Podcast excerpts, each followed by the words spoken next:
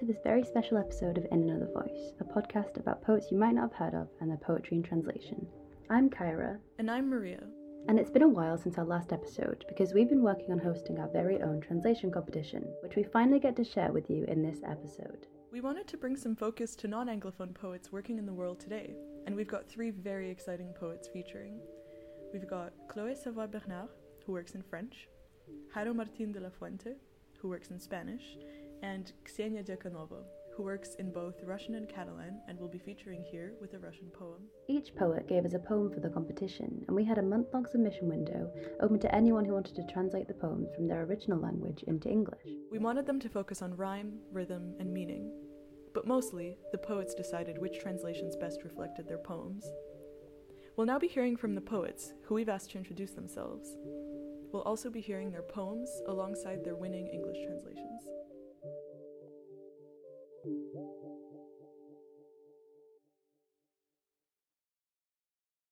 Okay, hi, my name is Chloé Savoy Bernard. I live in the unceded lands of Tiohtià:ke, also called Montreal in Quebec, Canada. Um, I'm starting a postdoc in September, and I'm also a poet, a translator, a critic. Uh, my life uh, revolves around literature, all sorts of literature. Um, it's hard for me to answer why poetry because I also write the, um, other type of literature, but I think I see myself first as a poet because it's um, it's all around images and metaphors, and I really feel myself, not feel myself, but je me sens le plus moi-même. I feel most myself with images and not like exact things. Like it, I have more freedom in poetry than anywhere else. And I think this is why I love poetry. Just before the rise. Presque demain déjà.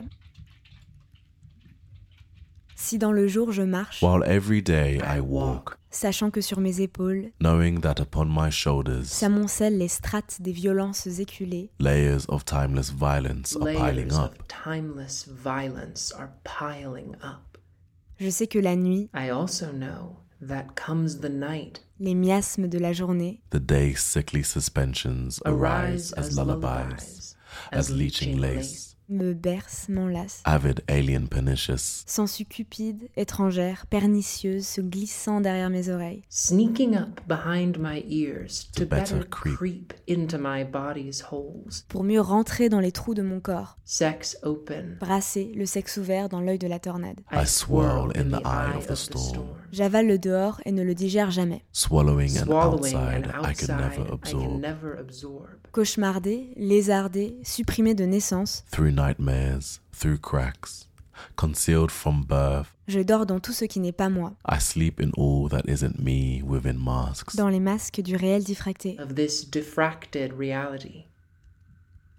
Me suis-je réellement défaite des voiles? Have I really undone all veils to, To reveal I? Pour me découvrir réellement sainte et entière réellement, Really holy really and whole, holy and whole for, for real. real, pleine de mes propres contours et irriguée de mon propre sang parlant ma langue propre, and made of my own edges, am made of my own edges? And irrigated, and irrigated by my own by blood, my own blood, speaking a speaking language a of my own. language of my own.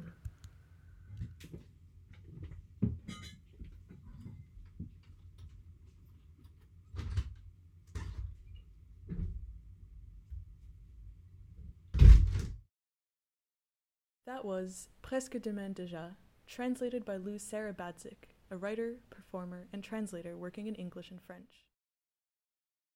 I'm Jairo. I live in, in, in Spain, in Valladolid. I start writing poetry. I don't know why, because first of all, I start writing uh, like novel or short novel. But I find uh, found in poetry that is easy to express the, the feelings. So it's the way I love writing. I study writing, but I think poetry is the way to get out all things and express myself. So for me, this is why I start uh, writing poetry. Literatura anatómica. Anatomical literature.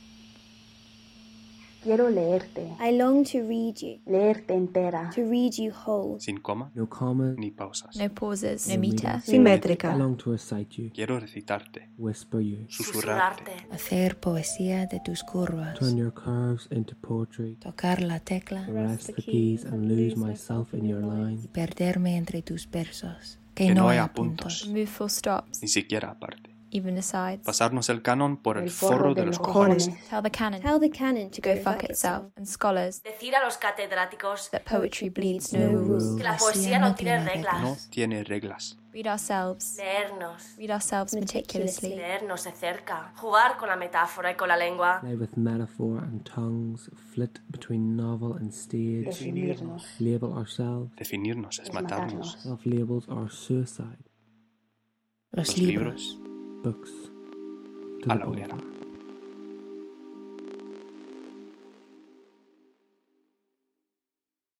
That was Literatura Anatomica, translated by Daniel Clark, a recent graduate from Cambridge University. My name is Ksenia Diakonova. I've been living for many years in Barcelona, and here my name is different. I have a double personality and a double name. Uh, here they call me Xenia or Xenia Diakonova. Sort of defines my way of being. I have two different names in two different countries. I uh, use three languages in my everyday life uh, the Russian language, um, which is the, my family language, and also Spanish and Catalan. I started writing poetry when I was a little kid just because everybody in my family was writing poetry. and I wanted to imitate it, to imitate my parents and my grandparents. Um, I think normal kids usually uh, are, uh, are read uh, short stories or fairy tales uh, before they go to sleep. But in my case, it was poetry, good poetry, real poetry for grown up people. And I think it- also helped me to grow up.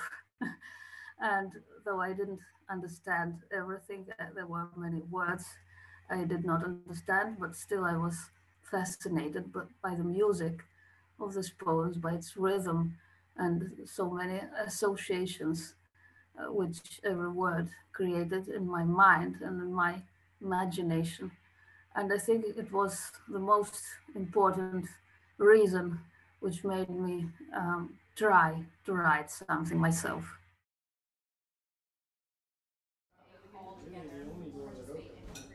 Когда умирает кто-то, кто был всегда, when you hear that someone has died,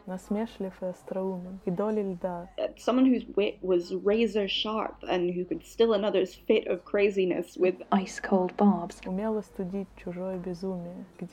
there's a sensation inside внутри возникает чувство, что ровно то, the, the very thing, the very thing, mind, неясное, не похожее ни на что, ill-defined and altogether one, one of a kind. one of a kind that he poked fun над at, чем он смеялся, сжило его со света. somehow caused his expiration.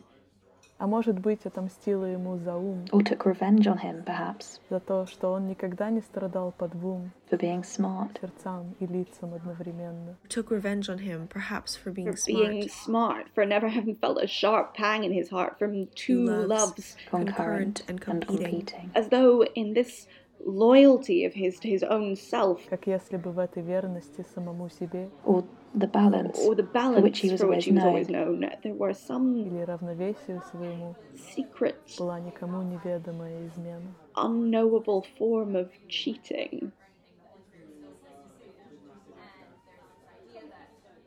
And that was Когда умирает кто-то, translated by Hugh Davies, a professional translator working in Russian and English. We also got the chance to talk to the poets about working as a non Anglophone poet today, about translation, and about how the pandemic affected their work. Great. I thought we'd talk a little bit about the poems that you guys gave us for the competition. If you could tell us what each poem is about, um, because I think the people translating, you know, have different interpretations. So yeah, so why don't we start with um your poem Literatura Anatomica. Anatomical literature. What's what's it all about?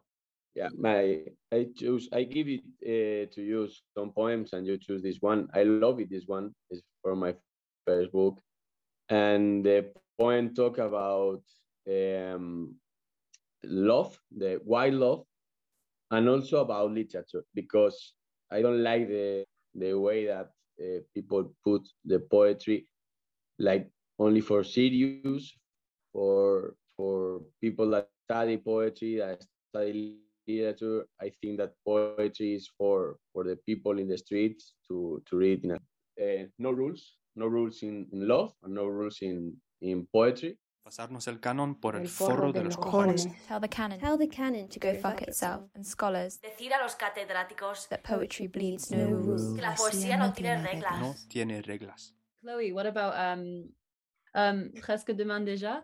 What what what is that about? I mean, I feel like it's a bit darker. Yeah, it's always dark. I think my poetry is never about joy and happiness and things like that.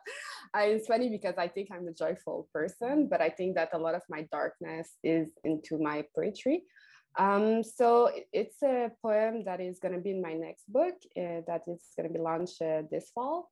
Um, and I think that it's it's hard to say because I don't think it's about one thing, one topic, or uh, it really revolves more about feelings, as uh, as Jairo said. But it's um, the feeling that it's the impossible barrier between the self and the outside because you want to be like yourself. So it's that the big question is who can I be in this world? And because the world is always like entering in myself, entering in me. So it's like, what could I be if I was only myself? But it's impossible because we are always so influenced by the outside. So it's about how vi- violent, in fact, it's the outside to when you want to find yourself. So it's a, there's a lot of movement. There's a lot of body pieces in my work. Uh, like uh, my work is always a I hope embodied in some sort. So yeah, the viol- the violence of the outside, the VS versus the, the the becoming of the self, something like that.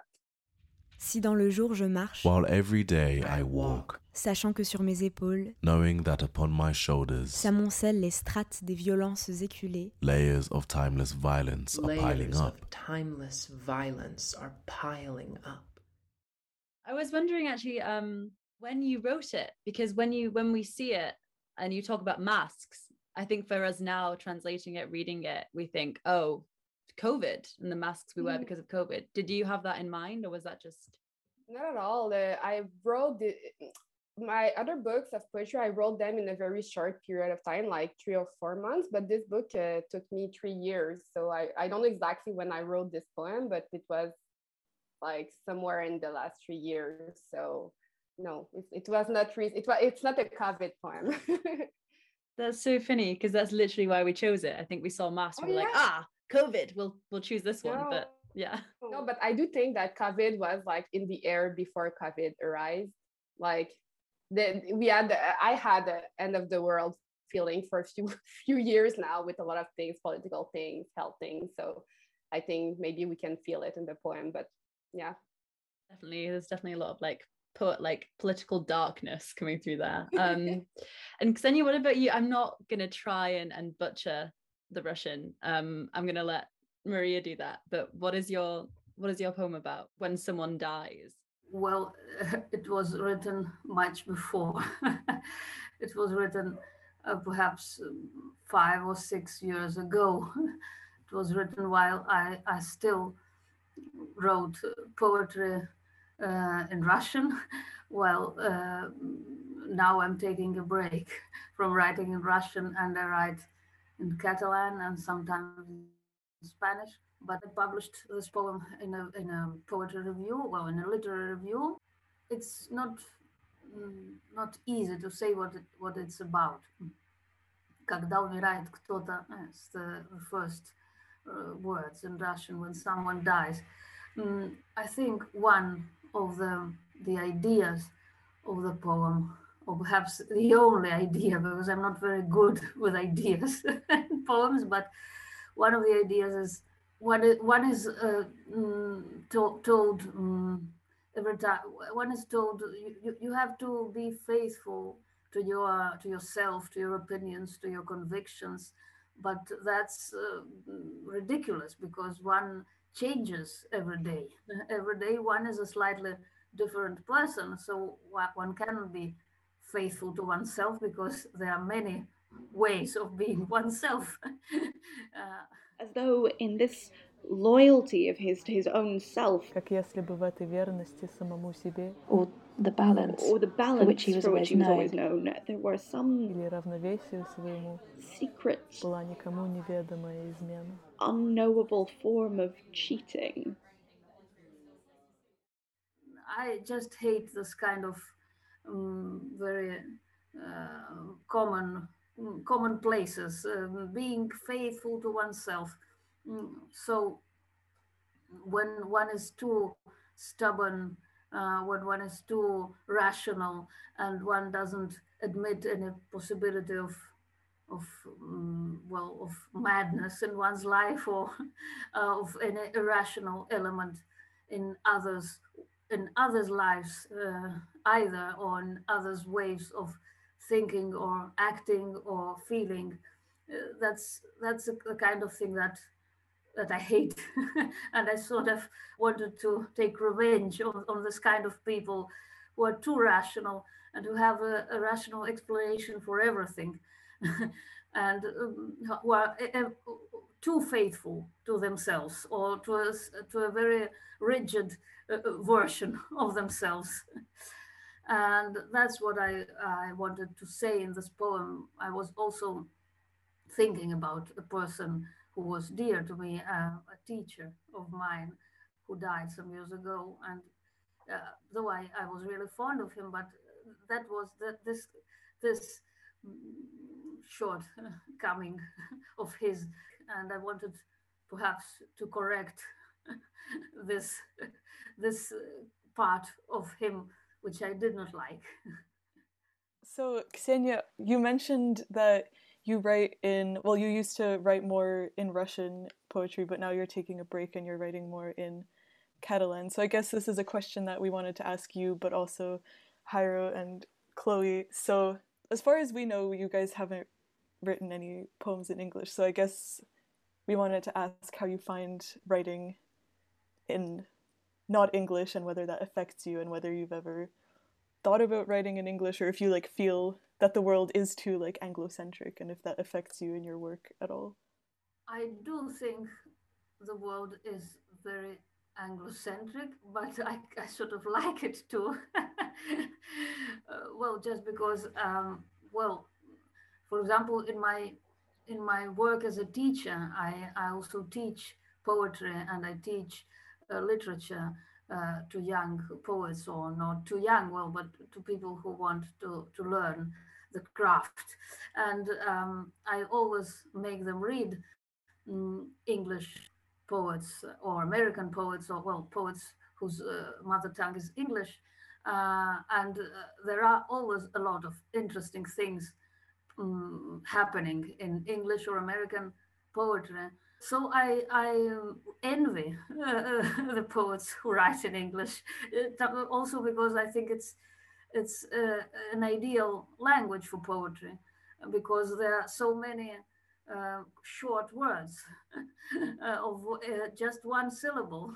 So you can uh, make a, a, sentence with 10 syllables, and in 10 syllables you can say a lot of things, mm, especially when you write with regular meter, uh, this necessity of um, using very few syllables and saying a lot in, in very in, in, in few words is, is, is very important. So sometimes I think um, neither Russian nor Catalan has this compact nature. Uh, but Catalan sometimes is close to English in that sense uh, the words are shorter and there are many not exactly phrasal ver- verbs but but something mm, that resembles phrasal verbs and you can use them mm, in poetry and it's a great tool um, I, I never dared to write anything in English because my English is not good enough. But I think that if I just could perhaps spend um, some months, three or four months in an English speaking country, I would.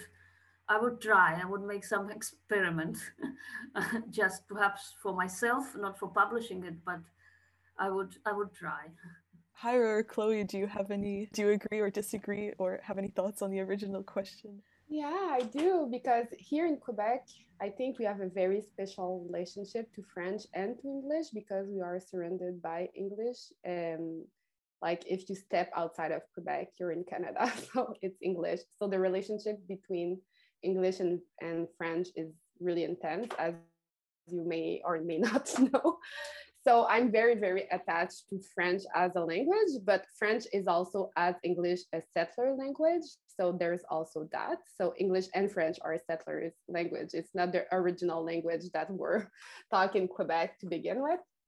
So um, I'm a bit kind of mixed feelings because I think in in French always I dream in French, but my life is uh, also because my girlfriend is a uh, she's speaking in, in English, doesn't know much French. So my life is a lot in English, but I do feel resentful sometimes that my life is so much in English. Like I wouldn't want to teach uh, creative writing in English because the way I think language and literature is in French. So I'm always kind of mixed feelings, but I do read a lot in English. I'm starting to translate from English to French. So and i do like the the craft of translating because when like you know that english and french are different of course but when you you are actually translating it you see all all the sentence the way they're built and how you have to change things and bend things to make it to make it like readable in french. So yeah so i would say that but i i like english. I love to read in english. I think that um in Quebec, for say, uh, we have a lot of lack in in the translation. A lot of like the good philosophy right now is written in English. So uh, so I have to read in English if I want to be like part of my time and part of the thinking of my time because all the post-colonial things, the best one, all the queer theory, it's all in English. So we just don't have a choice, and there's really a lack in translation for that kind of stuff but at the same time french i'm always going to be thinking in french even though my father's first language was creole was not french was haitian creole so it's a complicated relationship i would say with french but also with english and my creole is very very very weak so sometimes in my poems, I will use a bit of uh, Creole. I will use a bit of English, also because the way we talk French in Quebec is very uh, tainted by English anyway. We call it franglais, so it's like a mix of French and English.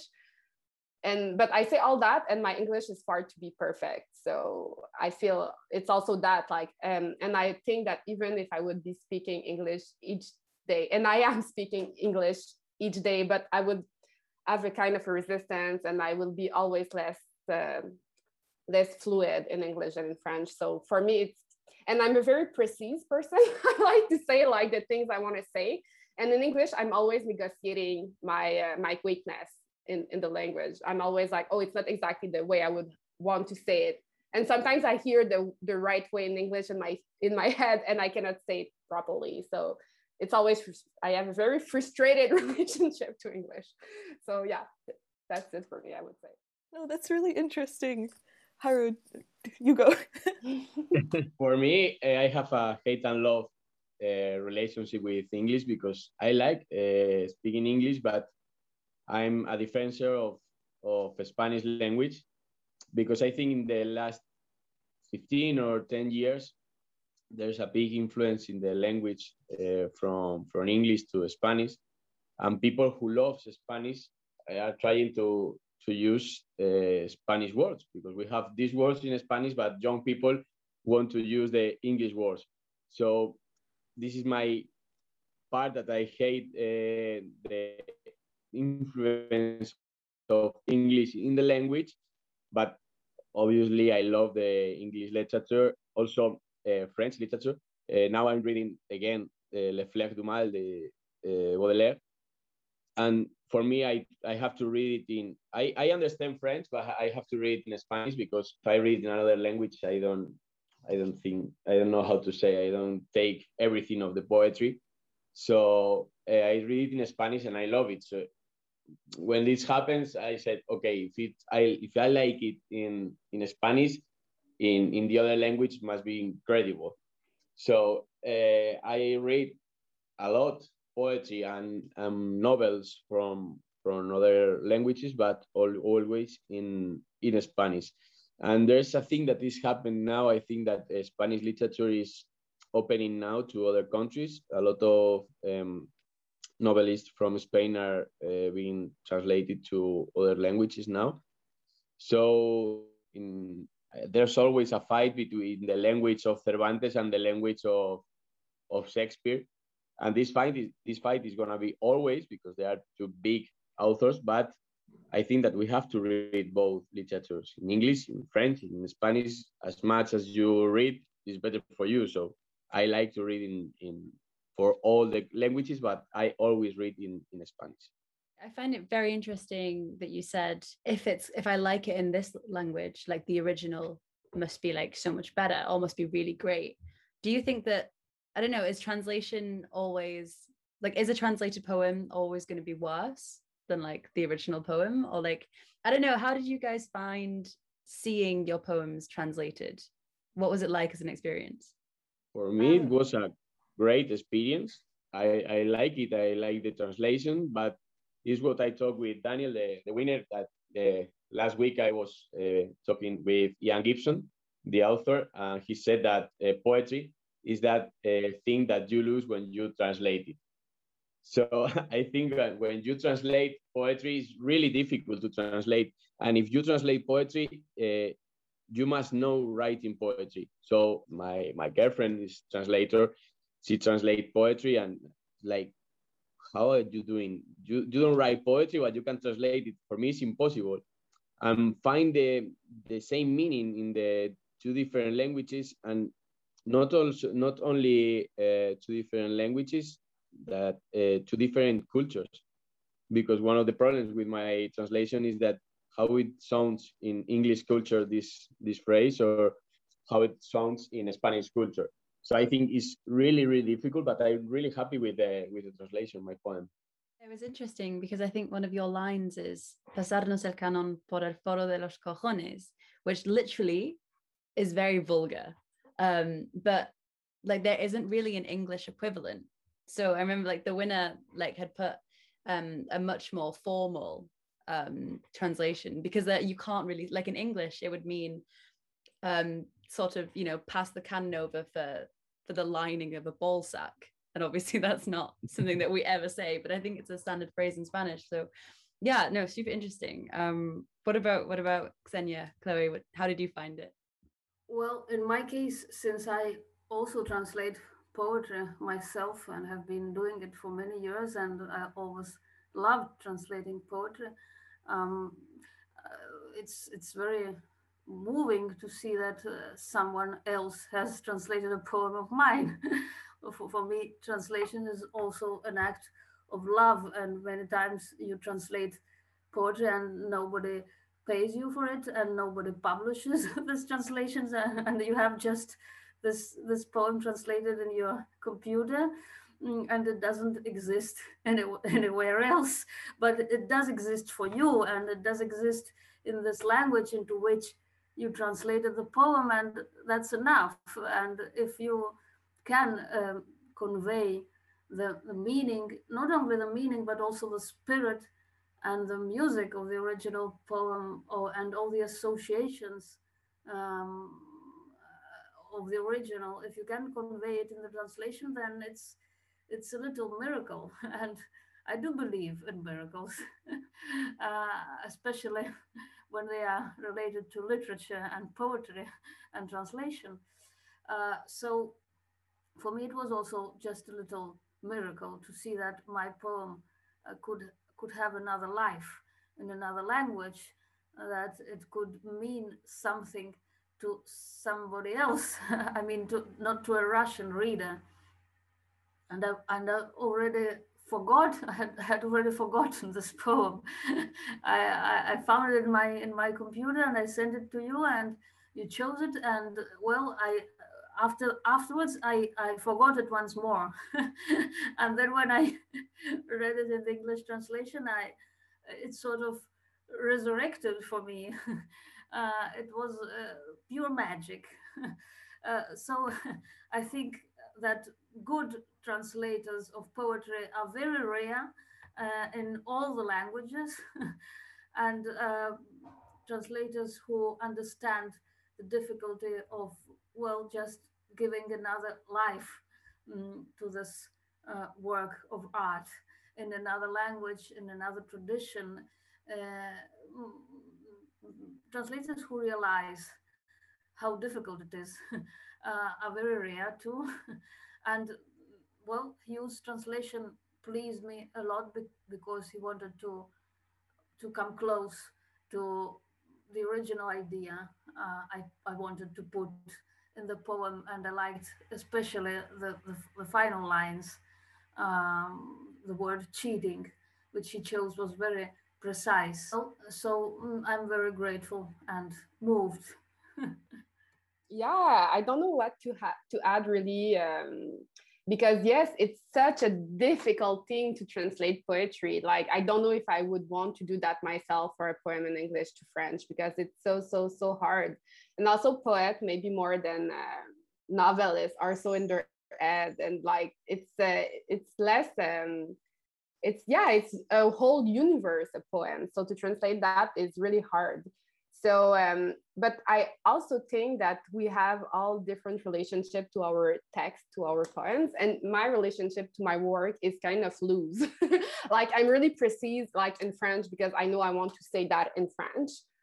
But for the translation i i give a lot of liberty i think to the translator. I'm like i want the person to do their things. I, I want them to interpret and i want them to have like a certain um, freedom for the poem because I, I'm against literal translation. I don't think it's working at all because yeah, you stay close to the poem, but you're losing the rhythm, you're losing the music, you're losing a lot of things if you're um, doing literal translation. And as a translator, I'm always going for a more art- artistic translation than a more literal translation. But it's very personal, and I know that people can also be offended with a more um, creative way of translating.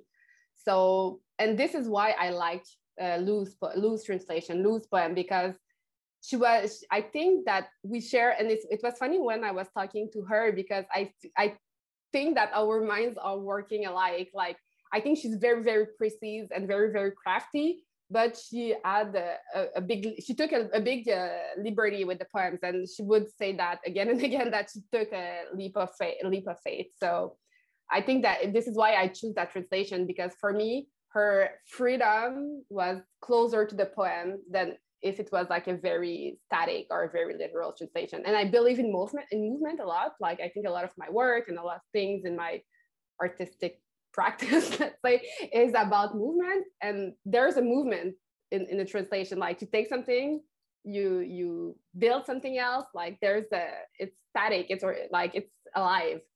So yeah, I was really, really pleased with what Lou did. It was a very, it was on point for me. And it, I haven't been translated a lot, but I've been translated a bit. And maybe it was my favorite translation ever because it was so beautiful and the rhythm was there. This is what is difficult because French is so musical. Everybody always say that.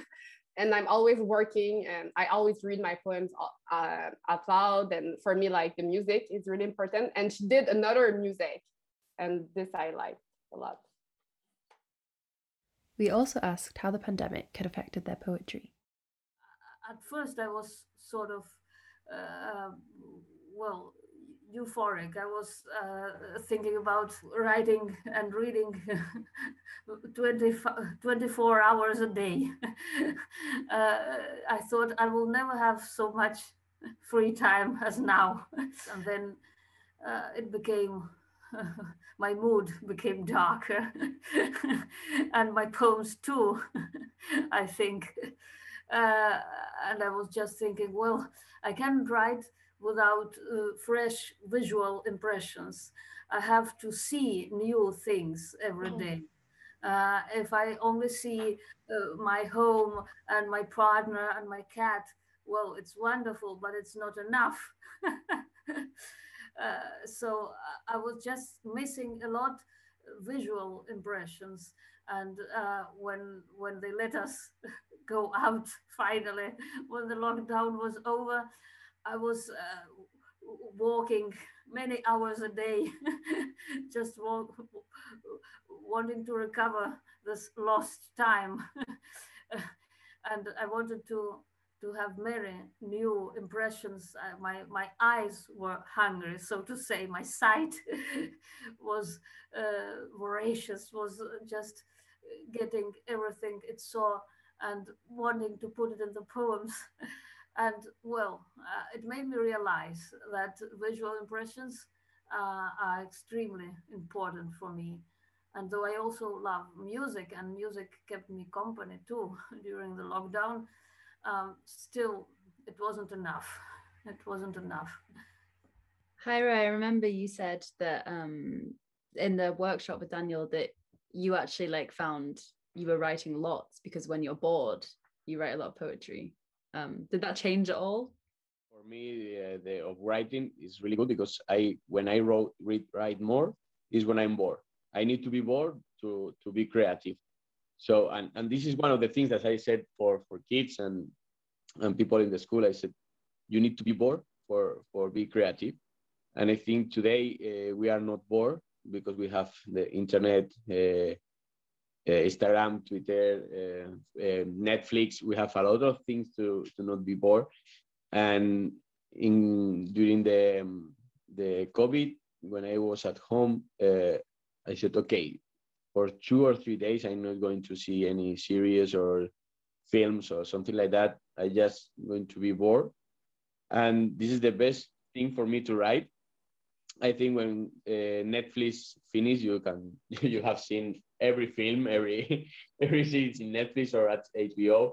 Uh, you said, okay, I don't have nothing to do. I'm going to write. For me, it's the best thing. I just have to to walk with my dog in because I have a house in the in the countryside, so I I can go out of my home. I not I don't have to be only inside. Um, for me, it was perfect. I really almost read uh, write half of my second book in like two months or something like that. But it's uh, it's true what Ksenia said that uh, you need to live to write. You need to to see to to have impressions about things, uh, image, and something. Uh, you need things to write, but uh, before the, the, the COVID time, I was working a lot. I live a lot. And this time of COVID have the time to be bored and write everything that I have lived uh, before. So for me was the, the time of be, be calm, be quiet and, and write. Chloe, what about you? I don't know because I still feel that we are in COVID right now. I know it's not a popular opinion, but I do feel that right now we are still in COVID. And here in Quebec, it's kind of weird because like we're allowed now to have people inside like for the first time in months but for me the sickness is not gone it's still there and it could uh, re- reappear um, almost uh, anytime so and i think it will probably maybe in a different way but and i think that all the injustice and all the things that covid uh, showed us more like more clearly than never it's all gonna stay there. And like i think that politically it's not a really good time. So this is the first thing that comes to my mind like um, it's still gonna be there like all the um, fracture fractures between the the poor and the rich all the fractures between the people that have home in the country and people that are stuck without AC in Montreal. Like all those kind of things are just going to show more and more and more because we're going to a financial crisis. Like I, I and i'm not saying this with dis- despair. Like it, has been shown in history that uh, after things like that um, so people are going to get poor and people are going to get richer. So i think and all all the for the past years i've been very like um, weighed down by all those things and by the BLM movement. And here, uh, right now, we have a lot of things uh, going on with the indigenous and the bodies uh, found into uh, the residential schools. It's it's a nightmare, but it's a nightmare that we have seen coming for, for, for a long time.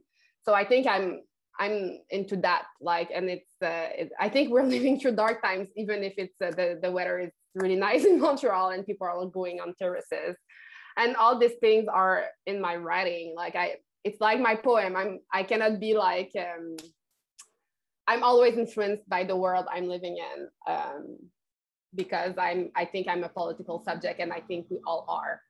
So um, that being said, I was very busy during COVID. I finished my dissert my PhD dissertation. I I work work work. I was overworked, and I'll, and I think the political uh, climate also overworked me. I was really tired. I'm still very tired, and I I just think it's a very tiring time to be alive. And I think that I'm gonna be old when things are gonna get back to normal, as we can say. So I don't know. I I, I don't have any more. Uh, I don't have a positive vibe about all this. yeah.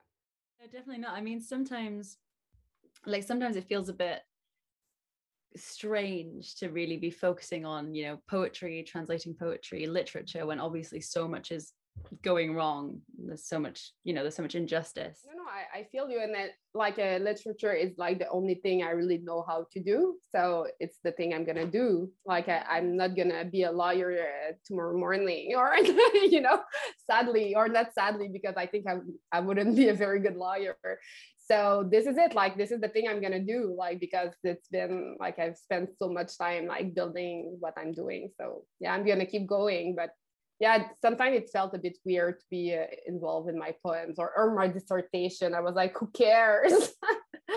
but yeah, I did it. So maybe you could all say like in one sentence, like one short phrase, like what you were looking for in your translations. Because I think hearing the differences will be interesting. For me, uh, uh, it was the reading, um, meaning. That's the two things more important for me it's so hard. Um yeah for me i think uh, i wanted the music of french to find its way into the english language by and respecting the images i i've built in the meantime one sentence is very little. Perhaps I, I, will need two sentences just because I'm slow thinking and, and speaking in all languages, not only in English. I, I think I, I really did not know what, what I wanted to find in the translation. And that was the, the beautiful thing, the beautiful surprise of, well, of, of reading um, some few translations and and just wanting to recognize the face of your poem in this in these different mirrors. And every mirror g- gives you a, a, different face. And there is one mirror which you prefer because perhaps it's it's the face you would like your poem to have. Not not its its real face. And and you also asked um, uh, just some minutes ago whether whether a translation is always worse than the original. And I wanted to say that I think that sometimes it can improve the original. And I, I remember that once I interviewed Mark Strand, uh, a very interesting American poet, and he said his poetry had been translated into Spanish by Octavio Paz, who's also a great poet and essay writer. And and Strand told me, well, I thought I was pretty a pretty good poet, but when I read his translations, because Strand also knew Spanish, when I read Octavio Paz's translations of my poems, I realized that uh, they, they, he had improved uh, the originals and uh, that actually I had nothing to do. I had just to pass my thoughts and my feelings to the translator, and he would turn them into beautiful poems. I could quit writing because my translator had under, understood myself better than I understand myself. that was what Mark Strand told me. and I always remember this um, th- these words of his when I think about translating poetry. Just wanted to say thank you again for letting us use your work and for letting people translate it. And yeah, it's been really fun to like be part of the process and like see people translating.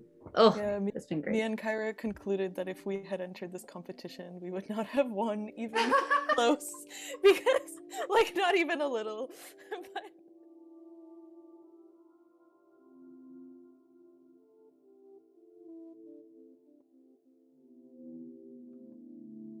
We want to say a huge thank you to everyone who has contributed to this episode, which was made possible by funding from the University of St Andrews Modern Languages Department. To the poet, to everyone that entered the competition, to everyone that sent us readings of the poems, thank you so much. Congratulations again to our lovely winners, Daniel Clark, Liz Sarabadzik, and Hugh Davies. As always, please check out our website for more information on the poets, their poems, the translators, and also about us and to stay updated on our episodes.